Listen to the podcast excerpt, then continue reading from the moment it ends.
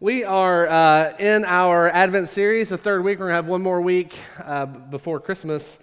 Uh, but in this, uh, in this series, we're trying to do something where we couple uh, a passage of Scripture uh, that is likely familiar to us with a song that is also likely familiar. And so we want to take these Christmas songs that we sing and kind of discuss uh, the, like the miracle that's behind it, the miracle behind the music. What do we mean when we sing these songs? And this morning, uh, we're going to sing a song uh, about, it's called God Rest Ye Merry Gentlemen, uh, a song that you likely know, um, but is also a little confusing. Uh, because it's very important where you place the comma in that song. it's like that phrase, like "Let's eat grandma." Like it's important to put a comma in there. And with God rest ye merry gentlemen, it's God rest ye merry, comma, gentlemen. Uh, so the gentlemen aren't merry, the rest is merry. Um, and you're super bored by that, but I promise it makes sense. Um, because what we want to see is that when we look at the passage uh, that talks about Simeon, who we're going to talk about today in Luke 2, um, that his rest that is won for him, the peace that he feels, um, is only possible uh, because of Jesus. And so the only way that we can rest merry um, is because Christ has come, Christ has been born. And so uh, that changes everything. It changes how we uh, see ourselves, it changes how we uh, view life. And so uh, we're going to look at Simeon this morning in Luke chapter 2, uh, if you'll turn there. Uh, Luke 2, verses 22 through 35. Luke 2, 22 through 35. so let's give our attention to the reading of God's word from Luke chapter 2. And when the time came for their purification according to the law of Moses, they brought him up to Jerusalem to present him to the Lord, as it is written in the law of the Lord Every male who first opens the womb shall be called holy to the Lord. And to offer a sacrifice according to what is said in the law of the Lord, a pair of turtle doves or two young pigeons. Now there was a man in Jerusalem whose name was Simeon, and this man was righteous and devout, waiting for the consolation of Israel and the Holy Spirit was upon him. And it had been revealed to him by the Holy Spirit that he would not see death before he had seen the Lord's Christ. And he came in the Spirit into the temple. And when the parents brought in the child Jesus and to do for him according to the custom of the law, Simeon took him up in his hands and blessed God and said, Lord, now you are letting your servant depart in peace according to your word. For my eyes have seen your salvation that have prepared that, that you have prepared in the presence of all people a light for revelation to the Gentiles, and for glory to your people Israel. And his father and his mother marveled at what was said about him. And Simeon blessed them and said to Mary, his mother, Behold, this child is appointed for the fall and the rising of many in Israel, and for a sign that is opposed, and a sword will pierce through your own soul also, so that your thoughts, so that thoughts from many hearts may be revealed. Uh, let's pray together. Father God, we come this morning um, carrying uh, all kinds of weights. Uh, we have the weight of, uh, of wondering when you'll return, uh, the weight of wondering what is responsible socially. Uh, how do we uh, gather together? how do we how we miss gathering together? How we miss our friends? And so, as we read stories like Simeon, we're reminded that you have not forgotten us. That you uh, are with your people, uh, that you are Emmanuel, God with us. And so, uh, Father God, your Son, Jesus, who we love so much, may he uh, remain that. Let us see that, uh, that he is, is wonderful. Uh, let us see him as beautiful. Holy Spirit, invade our hearts, move us to the throne. And it's in your Son's name we do pray. Amen. Um, you know those little reminder cards that you get in the mail from the dentist, or like if you're at a if you're at an appointment, they kind of hand it to you before you leave. You're supposed to put it on your mirror. Um, I ignored those for about 20 years, and uh, every time like one would come, I'd be like, ah, it's fine. I'll just I'll get it next year. I'll get it the second time around. And um, it was, it was, a while back. Um, I, I think it was around 2012 or 13 that my mouth started feeling really weird. Like if I drank something that wasn't like room temperature, it really hurt. And I was like, oh man, I should probably answer those cards. Um, but I was, I was a seminary student. I was also working as a contractor on the side. I didn't have dental insurance or any money. And so uh, I was like, I guess we'll just see what happens. I guess if they fall out, they fall out. Um, but uh, a friend of mine like set me up with her brother who was a dentist. And so I went to visit them. and didn't really know what to expect. It had been a long time since I'd been in the dentist. And uh, I was greeted by this like sweet little lady named Jenny. And uh, I was like, oh, she makes like the doctor's office like fun. And so um, Jenny like took me back to this room and she's like, here's what's, I was like, what do we do? Like, what, what do I, do I just lay here with my mouth open? Like, what, what are the rules? And so she's like, yeah, you just sit here and like the dentist will come in, he'll check things out, um, and then you'll leave. And uh, so the dentist walked in. His name was Dr. Dixon. Um, I hadn't met him up until that point. Um, but he walked in. He was enormous. He was like 280, like 6'5. And I was like, oh man, this guy's to have his like sausage ham hocks in my mouth. And um, he's to root around there and this is to be terrible. And he like comes in, you know, like clangs a couple things around. And he's like, well, Jenny's to come in. She'll clean you up and then, uh, and then you'll be able to get out of here. And I was like, oh, that, this, is, this is very painless. I was like, she's basically just to come in and brush my teeth. Um, and so Jenny comes in, uh, sweet little Jenny. I then quickly discover that she probably worked for ISIS at some point, uh, or she interrogated prisoners at Guantanamo Bay. Because when she like when she laid that chair down and started sticking stuff in my mouth, like it was awful, y'all. Um, there's stuff flying all over the place. She's got a welder's mask on. There's like things are flying all over the place. They have this little bib on me that's like the size of a paper towel with a chain on it. And it's covered in blood. It looked like somebody shot a deer. And I was like, what, are you doing to me? Uh, and she's like, hey, your mouth is terrible. And this is going to take like multiple cleanings. And I was like, what happened to the sweet, like little Jenny, the like 105 pounds soaking wet when I walked in? Um, and I ended up having to get adult braces. It was awful. Y'all brush your teeth, um, make sure to floss. And what I realized at that visit was as they handed me this sheet that says I was going to have to come back every month for the next 24 months, I was like, this is awful. Um, and this is not what I expected, uh, but it's what I needed. Uh, it's what I needed uh, for everything to be made right. It's what I needed to not have any more pain. It's what I needed uh, to kind of have peace with all that was going on in there.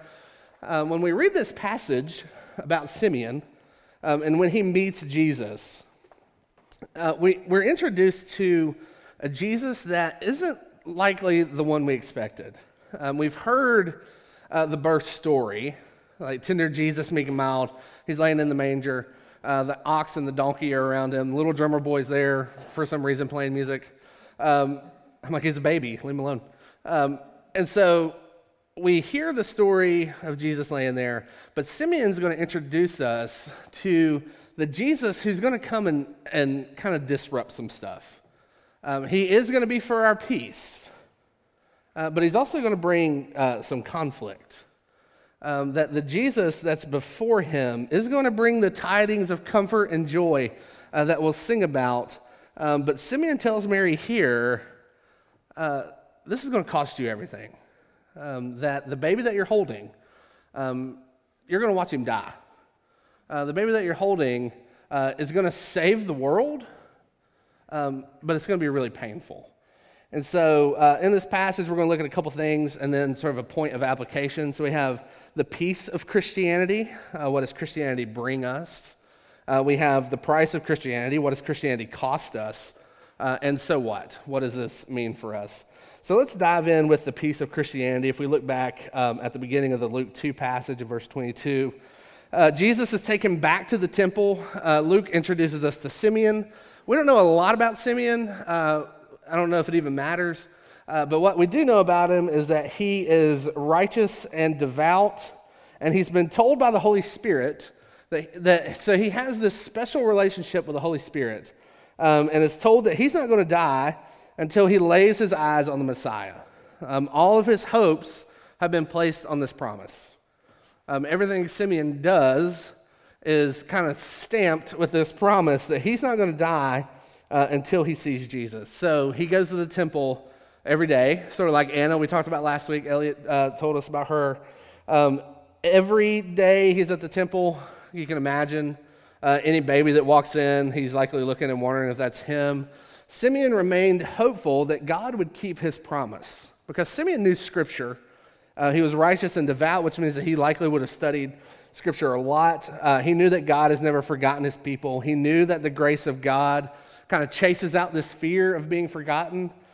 And Simeon lived at the pace of grace. Uh, he trusted that, that God would move in God's timing, um, which is one of the most difficult things to do, as the great theologian Tom Petty told us, uh, that waiting is the hardest part. Uh, think about all his promises in Scripture, uh, all the ones that you sort of hang your hat on um, or post on Instagram um, or have lettered on your wall uh, these promises of God that you're just waiting for them to come true. Uh, the promise that He's going to come back uh, and, and make everything sad untrue, that He's going to come and fix it all. Uh, the promise that He is going to give us what we desire, that the desires of our heart, that He will give us those. that if we're righteous and that if we confess our sins, He's faithful and just to forgive those. Think of all His promises. Uh, and then think about how anxious we get in those, uh, and how we doubt those, and how we're fearful of those. Imagine Simeon looking at every baby that comes into the temple only to be told, not today, like he's not here yet.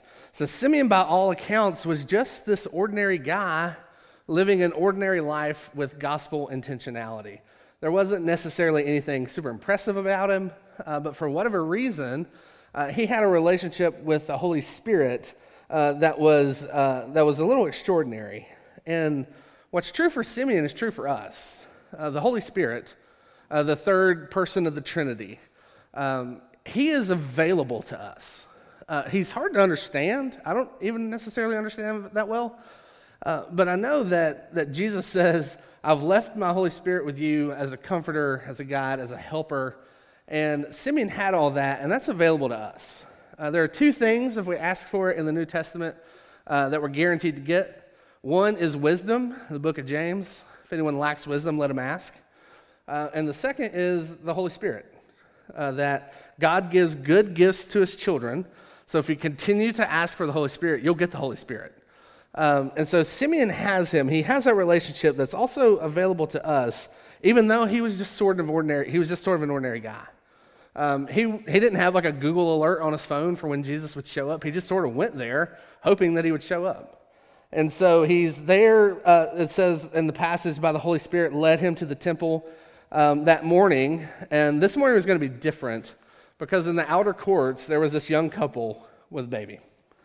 Um, this young couple, Joseph and Mary, and baby Jesus were there. Some 40 days after he was born, uh, a couple of kids too poor to afford a big sacrifice, right? There's like a sliding scale to the sacrificial system. If you had a ton of money, you got a bull or a goat or a lamb and brought it. If you weren't rich, you got like two turtle doves and just brought them. Uh, God never broke the backs of the poor. Uh, the, the poor are very important to God. Um, and in his justice and in his mercy, uh, Joseph and Mary are bringing this tiny little sacrifice to the temple. And uh, what's sort of ironic or, or, a little crazy about that is that these two kids who were entrusted by God to raise the Savior of the world, uh, bringing these two turtle doves with them, uh, they're bringing like a sacrifice with them, while the one who will end all the sacrifices is in her arms. Uh, that they're bringing Jesus to the temple, and that temple is going to be obsolete pretty soon. Um, it's going to be torn down. Um, and yet the living temple uh, is in her arms. Uh, it's, the, it's this delicious irony in this Christmas story that the Savior of the universe would be bundled up in some baby clothes, and Jesus doing for us what we could not do for ourselves, which is fulfill the law. Um, even at 40 days old, uh, Jesus is fulfilling the law. He's fulfilling the law of Moses. He's coming to the temple. Uh, they're offering the, his family's offering the sacrifices. Jesus is doing the work of Jesus uh, even as a tiny infant. And Simeon is led by the Spirit to approach this couple. And it's sort of this great and sort of creepy story because he just goes up and takes the baby and puts it in his arms. Like, don't, hey, don't steal babies. Um, but Luke paints it for us in verse 28. It says, He took him up, he blessed him, and said, Lord, now you are letting your servant depart in peace according to your word. When Simeon saw Jesus, we call this the Song of Simeon. The song that he wrote is like, I can die now. I can die now in peace because God has fulfilled his promise. It's sort of that feeling I get when I take a bite of brisket down at Edley's that, hey, I can die now and everything's fine. Like, my kid will get some money from life insurance, whatever, he'll be fine. Um, Simeon looks at the baby and says, I can now die peacefully. God rest ye merry, comma, Simeon. Rest is yours. Peace is yours. The Prince of Peace is finally here. Scotty Smith says this What a glorious and holy paradox that Jesus, by whose arms all things have been made and are sustained, would rest dependently in the arms of an old man. Whether or not he expected to die soon, the peace that resulted from that embrace changed everything. Uh, what Simeon found in the arms of Jesus was the grace to die well. Um, that he, even in the face of death, uh, Simeon can have peace because of what this baby represented. Uh, it isn't just that he waited and waited for his eyes to land on Jesus, it's that Jesus, uh, who he was holding, was actually holding him. Uh, Jesus had been holding Simeon since before Simeon was Simeon. Um, that Jesus was holding him, that as Simeon delivered Jesus back into the arms of his mother and his father, it would be Jesus who's going to deliver Simeon into the hands of his heavenly father. Uh, that Simeon uh, at this meeting would be changed, that Jesus uh, would be the one who's in his parents' arms, but he's also ruling the universe. Uh, and we don't know if it was the next day or the next month or 10 years from their first meeting. All we know is that Simeon wasn't afraid of death anymore. Uh, J.C. Ryle described him as this Simeon spoke like one whom, for the grave, has lost its terrors and the world its charms. He speaks like one for whom the grave has lost its terrors and the world its charms. Simeon had found peace. Uh, the future no longer scared him, his past no longer defined him and the siren call of the world no longer enticed him. He had found something in the face of Jesus that far outshined the beauty of the world. He had found something in the face of Jesus that pierced a blinding light into the darkness of the unknown. And Simeon says, I can go in peace. I can walk, uh, I can leave this world knowing that God has kept his promise to me. Uh, that promise that gave him the courage and the grace to press on without fear. Uh, John Paton, uh, he served as a missionary to the New Hebrides in the South Pacific. Uh, Vanuatu is one of the islands if you watch Survivor. Um, so he was a missionary to the New Hebrides in the South Pacific. And um, this tribe that, uh, that he was going to was notorious for killing any missionary that tried to show up. Uh, so anytime a boat landed, a missionary got off, they were, uh, they were almost instantly killed. Um, they were also cannibals, and so they were eaten. And so the missionaries were killed and eaten by this tribe. They hated missionaries coming, they didn't want any outsiders. Um, this was done as a message to the mainland quit sending folks here. We're just going to keep killing them, we're going to keep eating them. And Paton's at his church, and he's, uh, he's kind of doing a vision dinner. And uh, he's talking about how he desires to go back to the New Hebrides. His first trip was cut short because uh, his wife got sick, so he came back. Uh, and then his second trip, he was like, I want to go back. And uh, an elder at the church, a guy named Mr. Dickson, was vocal against him going back. He's like, We can't fund this. It's a suicide mission. This doesn't make any sense. Uh, so during the meeting, Mr. Dickson uh, stands up and says to John, John, they're cannibals. If you go there, you're going to be eaten by cannibals. And uh, Paton responded, Mr. Dickson, you are advanced in your years now. Shut up, old man. Uh, and your own prospect is soon to be laid in the grave, there to be eaten by worms. And I confess to you that if I can but live and die serving and honoring the Lord Jesus, it will make no difference to me whether I'm eaten by cannibals or I'm eaten by worms. And in that great day, my resurrection body will rise as fair as yours in the likeness of our risen Redeemer.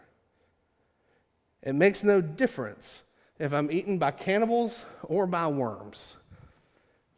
Because in that great day, my resurrection body will rise as fair and as beautiful as yours in the likeness of our Redeemer. Paton had a peace uh, about what would happen. Um, like he made peace with the worst case scenario. That the worst thing they could do is kill him, and then he would be with Jesus. There's a peace that comes from knowing that Jesus holds us in his hand. Uh, there's a peace that comes from knowing that Jesus holds forever in his hand. In the Gospels, it says that he has us in the palm of his hands and no one can come and snatch us out. Uh, he holds you.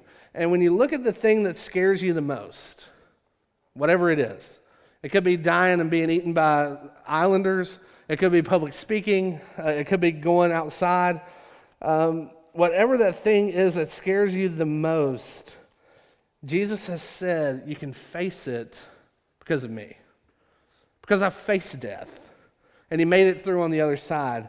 And that we can have the peace that Simeon had, that Jesus has come for weary, unstable, ordinary sinners. Um, that he loves those, that he loves ordinary people living ordinary lives with gospel intentionality. But Simeon was led by the Spirit to say one more thing before he departed the temple. Uh, he sang of the peace that was made available to him, but he looks at Mary, and this is in verse 30 and on. He looks at Mary and says, uh, This baby uh, is going to break your heart. Um, that the rest offered to all who believe meant that because he is the Messiah and the anointed one who's going to die for our sins, it meant that this baby was likely going to die before his mom did. And Mary uh, is standing there hearing these words uh, it's like, Mary, did you know? Because in case she had forgotten, Simeon was here to remind her exactly who she had given birth to. This is going to be our second point the price of Christianity. We've looked at the peace. Uh, what, is the, what does it give us? Now we're going to look at what it costs us. Um, if we look at uh, the Song of Simeon again in verse uh, 35, especially, a sword will pierce through your own soul so that the thoughts from many hearts may be revealed. Um, and in the verses prior to that, Simeon is saying to Mary that Jesus will be for the rise and the fall of Israel, uh, and that he'll make room for the Gentiles to come through, uh, which would have been wildly countercultural. Uh, because for a long time, the Jews believed that they had an exclusive claim on the Messiah, that he was theirs and nobody else's. He was going to be the king of the Jews. He was going to lead, uh, this, he's going to be the strong, valiant kind of military leader who would overthrow the captors, set the captives free, uh, that he would reign forever. Israel would no longer be under the thumb of, of foreign rulers. Uh, but Simeon knew otherwise. Uh, Simeon knew this Messiah. And while he was certainly going to be for the glory of Israel, while it was certainly good news for Israel that, God, that Jesus was here, that God was among them now, uh, it was going to serve as a light of revelation for the Gentiles. Uh, God rescue Mary Gentiles because Jesus has come for you as well, that the outsiders now have a seat at the table. Uh, that the outer courts where Joseph and Mary were, because uh, they were too poor to come in, um, because she would have had to been certified as, as clean before she could enter, all that's going away now. Um, Jesus, uh, this is why he gets so mad at the temple and starts turning over tables is because they were blocking the Gentiles from coming in. So Jesus comes in, uh, he starts flipping stuff over. In Ephesians, it says that Jesus even breaks down the dividing wall of hostility between them and that he's going to be for all people. Uh, and this would have been wildly countercultural um, that Jesus was for the Gentiles as well as for the Jews, um, which means that racism has no place in God's kingdom. Uh, that that they all sit at his table, that we're all there, that there will be no separation between the poor and the rich in God's kingdom, that those who uh, have a turtle dove sacrifice or those who drive a Tesla have the same need for Jesus. That Jesus is here and everything changes now, that the huge wooden door of history hinges on this man. And how Israel responds to this man, Jesus, will determine her fate forever. Jesus will be for their falling or for their rising. And in our own hearts, we have to do business with this. Uh, as we sit here this morning, we have to look at this passage and say, Jesus is for your rising or for your falling. Um, you can accept him or you can reject him, but you can't ignore him. Uh, the things that Jesus says, we can't ignore those. And Simeon is saying, He's going to make these claims about you, and he's going to make these claims about himself that have to be dealt with. Uh, that when he says he is the only way to God, that no one comes through the Father but through me, we have to do business with that. Uh, that when his word says that, or when he says in John 15 that apart from him you can do nothing, uh, we have to do business with that. Uh, that Jesus will be for their falling or for their rising. Accept him or reject him, but you can't ignore him. Um, and that uh, it's either life eternally in heaven with him or life reserved for hell without him. Uh, Simeon is saying it's either Jesus or it's death. Because what Jesus is not is just like a good guy. Kind of hear that a lot. Um, I love what Jesus says, like he's a good teacher, but there's no way that he's like the Savior. There's all kinds of ways. Uh, there's all kinds of ways up the mountain to get to God. It can't just be through Jesus. Like those two statements are so opposed to each other uh, because a good, nice teacher can't say the things that Jesus said and still be thought of as a good, nice teacher. He's either like cat lady crazy uh, or he's a son of God. Um, and that's it. Um, that he is going to cause a division, Simeon says, and then we have to make a decision about that. Uh, and he looks at Mary and says, A sword is going to pierce your heart. And here's the thing about Jesus and causing division.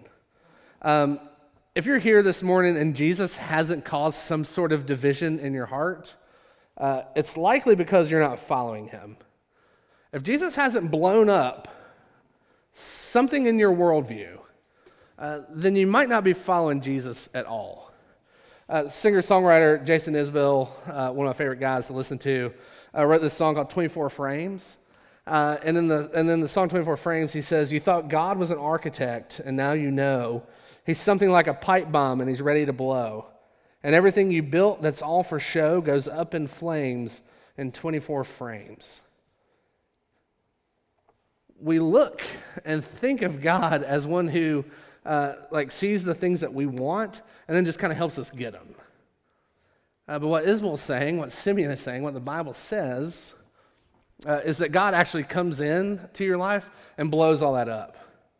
Uh, he's the cosmic Guantanamo Jenny that's going to come look at your mouth and he's going to start ripping stuff out.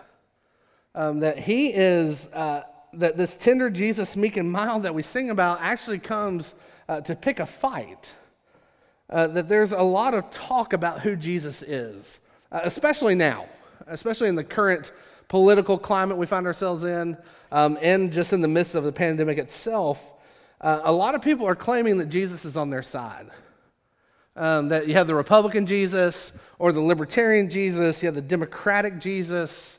Uh, maybe Jesus is this passive hippie who just wants us all to smoke some weed together uh, and just let everything kind of be okay. Um, is he uh, a hard, tra- a hard charging businessman like you'd find in Atlanta who wants us to accumulate all this wealth? Um, is he laid back and cool like we would find in Nashville? Uh, we, have, we have conversations about how Jesus would handle the border detainees, uh, and conversations about how Jesus would handle COVID, uh, how he thinks about lavender essential oils or screen timers for our kids. Uh, we can throw him on a t shirt, we can slap him on a bracelet. We've done all these things to try to neuter him and domesticate him, but Jesus doesn't let us do that.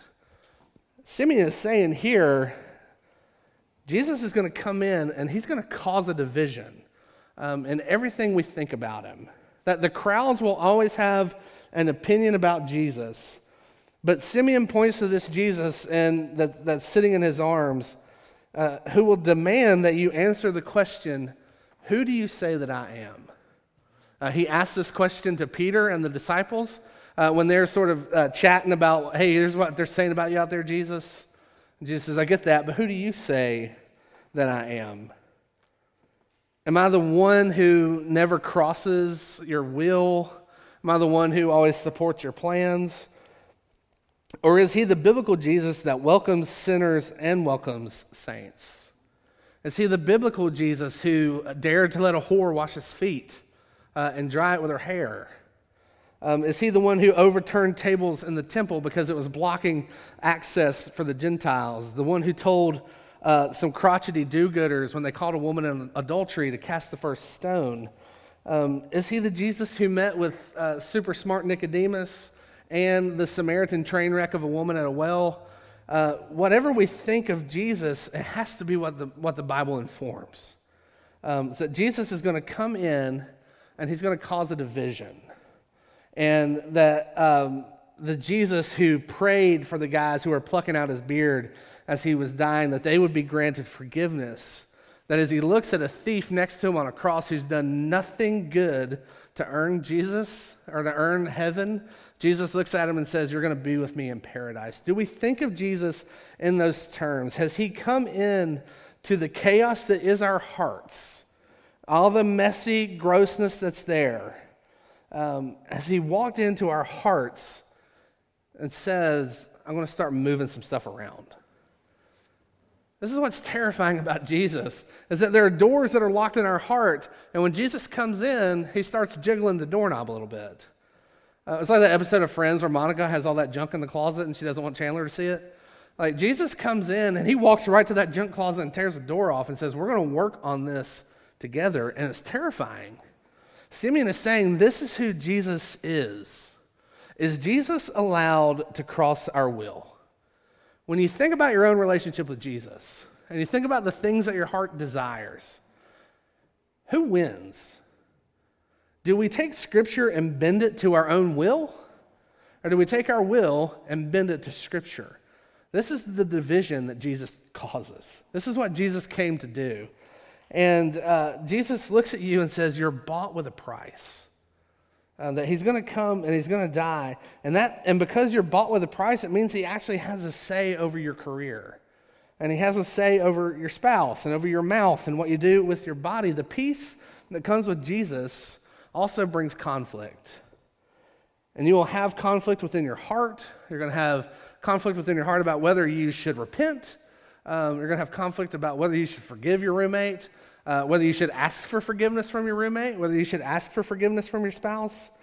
Um, that Jesus comes and speaks um, of how we handle sexuality, how we handle our money, how we love the poor.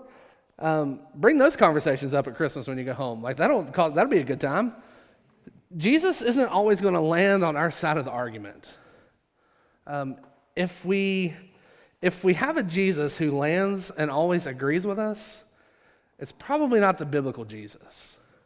Jesus isn't always going to side with us on our side of the argument. Annie Lamott says that we uh, that God created uh, man and woman in His image, and we have forever tried to return the favor. Uh, that we always try to create a God in our image. Um, Simeon is saying Jesus isn't going to let you do that. But here's the question why does this matter? Uh, why does it matter what some old man said to Mary a billion years ago? It matters because of this that back in, way back in the beginning of the Bible, uh, Genesis, the book, the very first book, in chapter 3, um, before Adam and, Eve, Adam and Eve had just sinned and before they're kicked out of the garden, uh, God makes a promise to them. And he says that the seed of the woman, uh, so there's going to be one who comes from Eve's line, who's going to crush the head of the serpent. The serpent who has just uh, tempted Adam and Eve, caused the fall of man, caused the mass chaos that you experience every moment of every day. Um, that one is going to come and crush his head. And we love that promise. Uh, it's called the, it's the first gospel presentation that's, that's in the Bible. No human has ever been born that that's not true for. Um, that anyone who's ever taken a breath has had this promise over their lives uh, that God will send someone who's going to crush the head of the serpent. But the back half of that promise says that he's also going to have his heel bruised, that there's going to be a blow dealt to Jesus who's going to crush the, the serpent's head. That means that Jesus is going to die on the cross. Um, it's going to cause his death. And Simeon is looking at Jesus and is telling Mary, he's not just here to shake up political systems. Uh, he's not just here uh, to make sure you can put him in an essay and get into college. He's not just here uh, to kind of do what you think you want to do. Uh, Jesus is here to die. He has a mission, and his trajectory is set uh, toward a bloody, lonely hillside um, and the cross of Calvary hanging there, where he's going to be placed on the cross and stripped naked in front of his own mom. Talk about a sword piercing a heart if you're a parent. Her own son is hung up naked in front of her, hung up to die for the sins of all those who believe. that this is what Jesus is for. This is what Simeon's song is about that God, that what God will demand of Jesus will break him. That the sword will come to pierce Mary's heart, but it's not going to cut off her head. The sword that's going to come and pierce lands on Jesus. Uh, that in that moment when he cries out from the cross, My God, my God, why have you forsaken me? He's met with silence. There's no answer. Um, we talk a lot about how the silence of God is terrifying. This is the most terrifying moment. That when Jesus cries out to his Father, he doesn't answer him. And he dies. The sword that comes and falls on his head, the sword that was meant for us, falls on the head of Jesus so that we'll never have to know what that feels like. After they were kicked out of the garden, Adam and Eve uh, were told that uh, we're told in Scripture that flaming swords guard the entrance to the garden, uh, that man could never enter into that again. That flaming sword is what Jesus walked through and died so that we could be restored, uh, that we could even be restored to something greater than Eden, that we can have Jesus and a relationship with Him. Friends, the birth and the death and the resurrection uh, with Jesus assures you eternity with Him. His resurrection confirms our own. Uh, that God keeps his promises. That what Simeon believed, that he wouldn't see death until God fulfilled this promise, is true for us. Uh, that God keeps his promises to us, and this is something that no sacrifice of turtle doves or bulls or ox or goat uh, or any striving of our own could ever afford us. We don't bring anything to Jesus in order to follow him, but we do have to lay a lot of stuff down. Uh, we have to put down our weapons. Uh, we have to lay down our arms. Uh, we can't, uh, the only thing we can bring to Jesus is the sin that makes salvation necessary. Uh, we come to Jesus with arms, arms wide open and say, Jesus, command as you will. That the sword will never touch a hair on his head, that in Jesus, if you're connected to him, you're free from the wrath of God. Uh, that is absolute. You can bank on it. Uh, that there's not an ounce of wrath reserved for you if you're connected to Jesus. All that wrath was poured out on him. You're free from that, but you're not free from God's love. And sometimes you probably prefer the wrath because he's going to pursue you and he's going to chase you down. He's what Martin Luther calls the great hound of heaven, uh, who, when we run, is after us who takes the shepherd's crook and pulls us back in, who also takes the shepherd's crook and cracks us on the head. That Jesus is so fiercely committed to you, and you're never free from that love. And that is the best news you could hear. Um, that the sin that has so easily entangled us, and that, uh, that the writer of Hebrews talks about, the sin that so easily entangles us will be thrown off and we'll run straight into the throne room of, of God and see Him face to face. That Jesus will come into your heart. As Isabel said, He's going to blow some stuff up, um, but He's going to chip away those areas that we don't look like Him. Uh, this is the sanctification process. And we will find peace. Uh, we will be able to rest to Mary, like Simeon does, that we will find peace. You'll find tidings of comfort, you'll find tidings of joy, uh, and you will find someone, in, you'll find in Jesus someone who will conquer both the fighting within and the fears without. O Lamb of God, we come. Let us not shrink back. Let us not shrink away, but follow Jesus into peace. Let's pray together. Our great and gracious Heavenly Father, uh, this morning as we hear those words uh, straight from your mouth uh, that landed on the pages of Scripture, um, Holy Spirit inspired, uh, that you would uh, make those words uh, come to life in our hearts. Uh, that as we hear of your goodness, that our hearts would leap with joy, just as John the Baptist leaped in the womb when he met Jesus. That we would, that we would leap and run to you. Uh, that our hearts uh, would not be bitter, would not be calloused, but would be uh, broken down by the great hound of heaven, uh, the seed that crushed the head of the serpent, in whose name we do pray. Amen.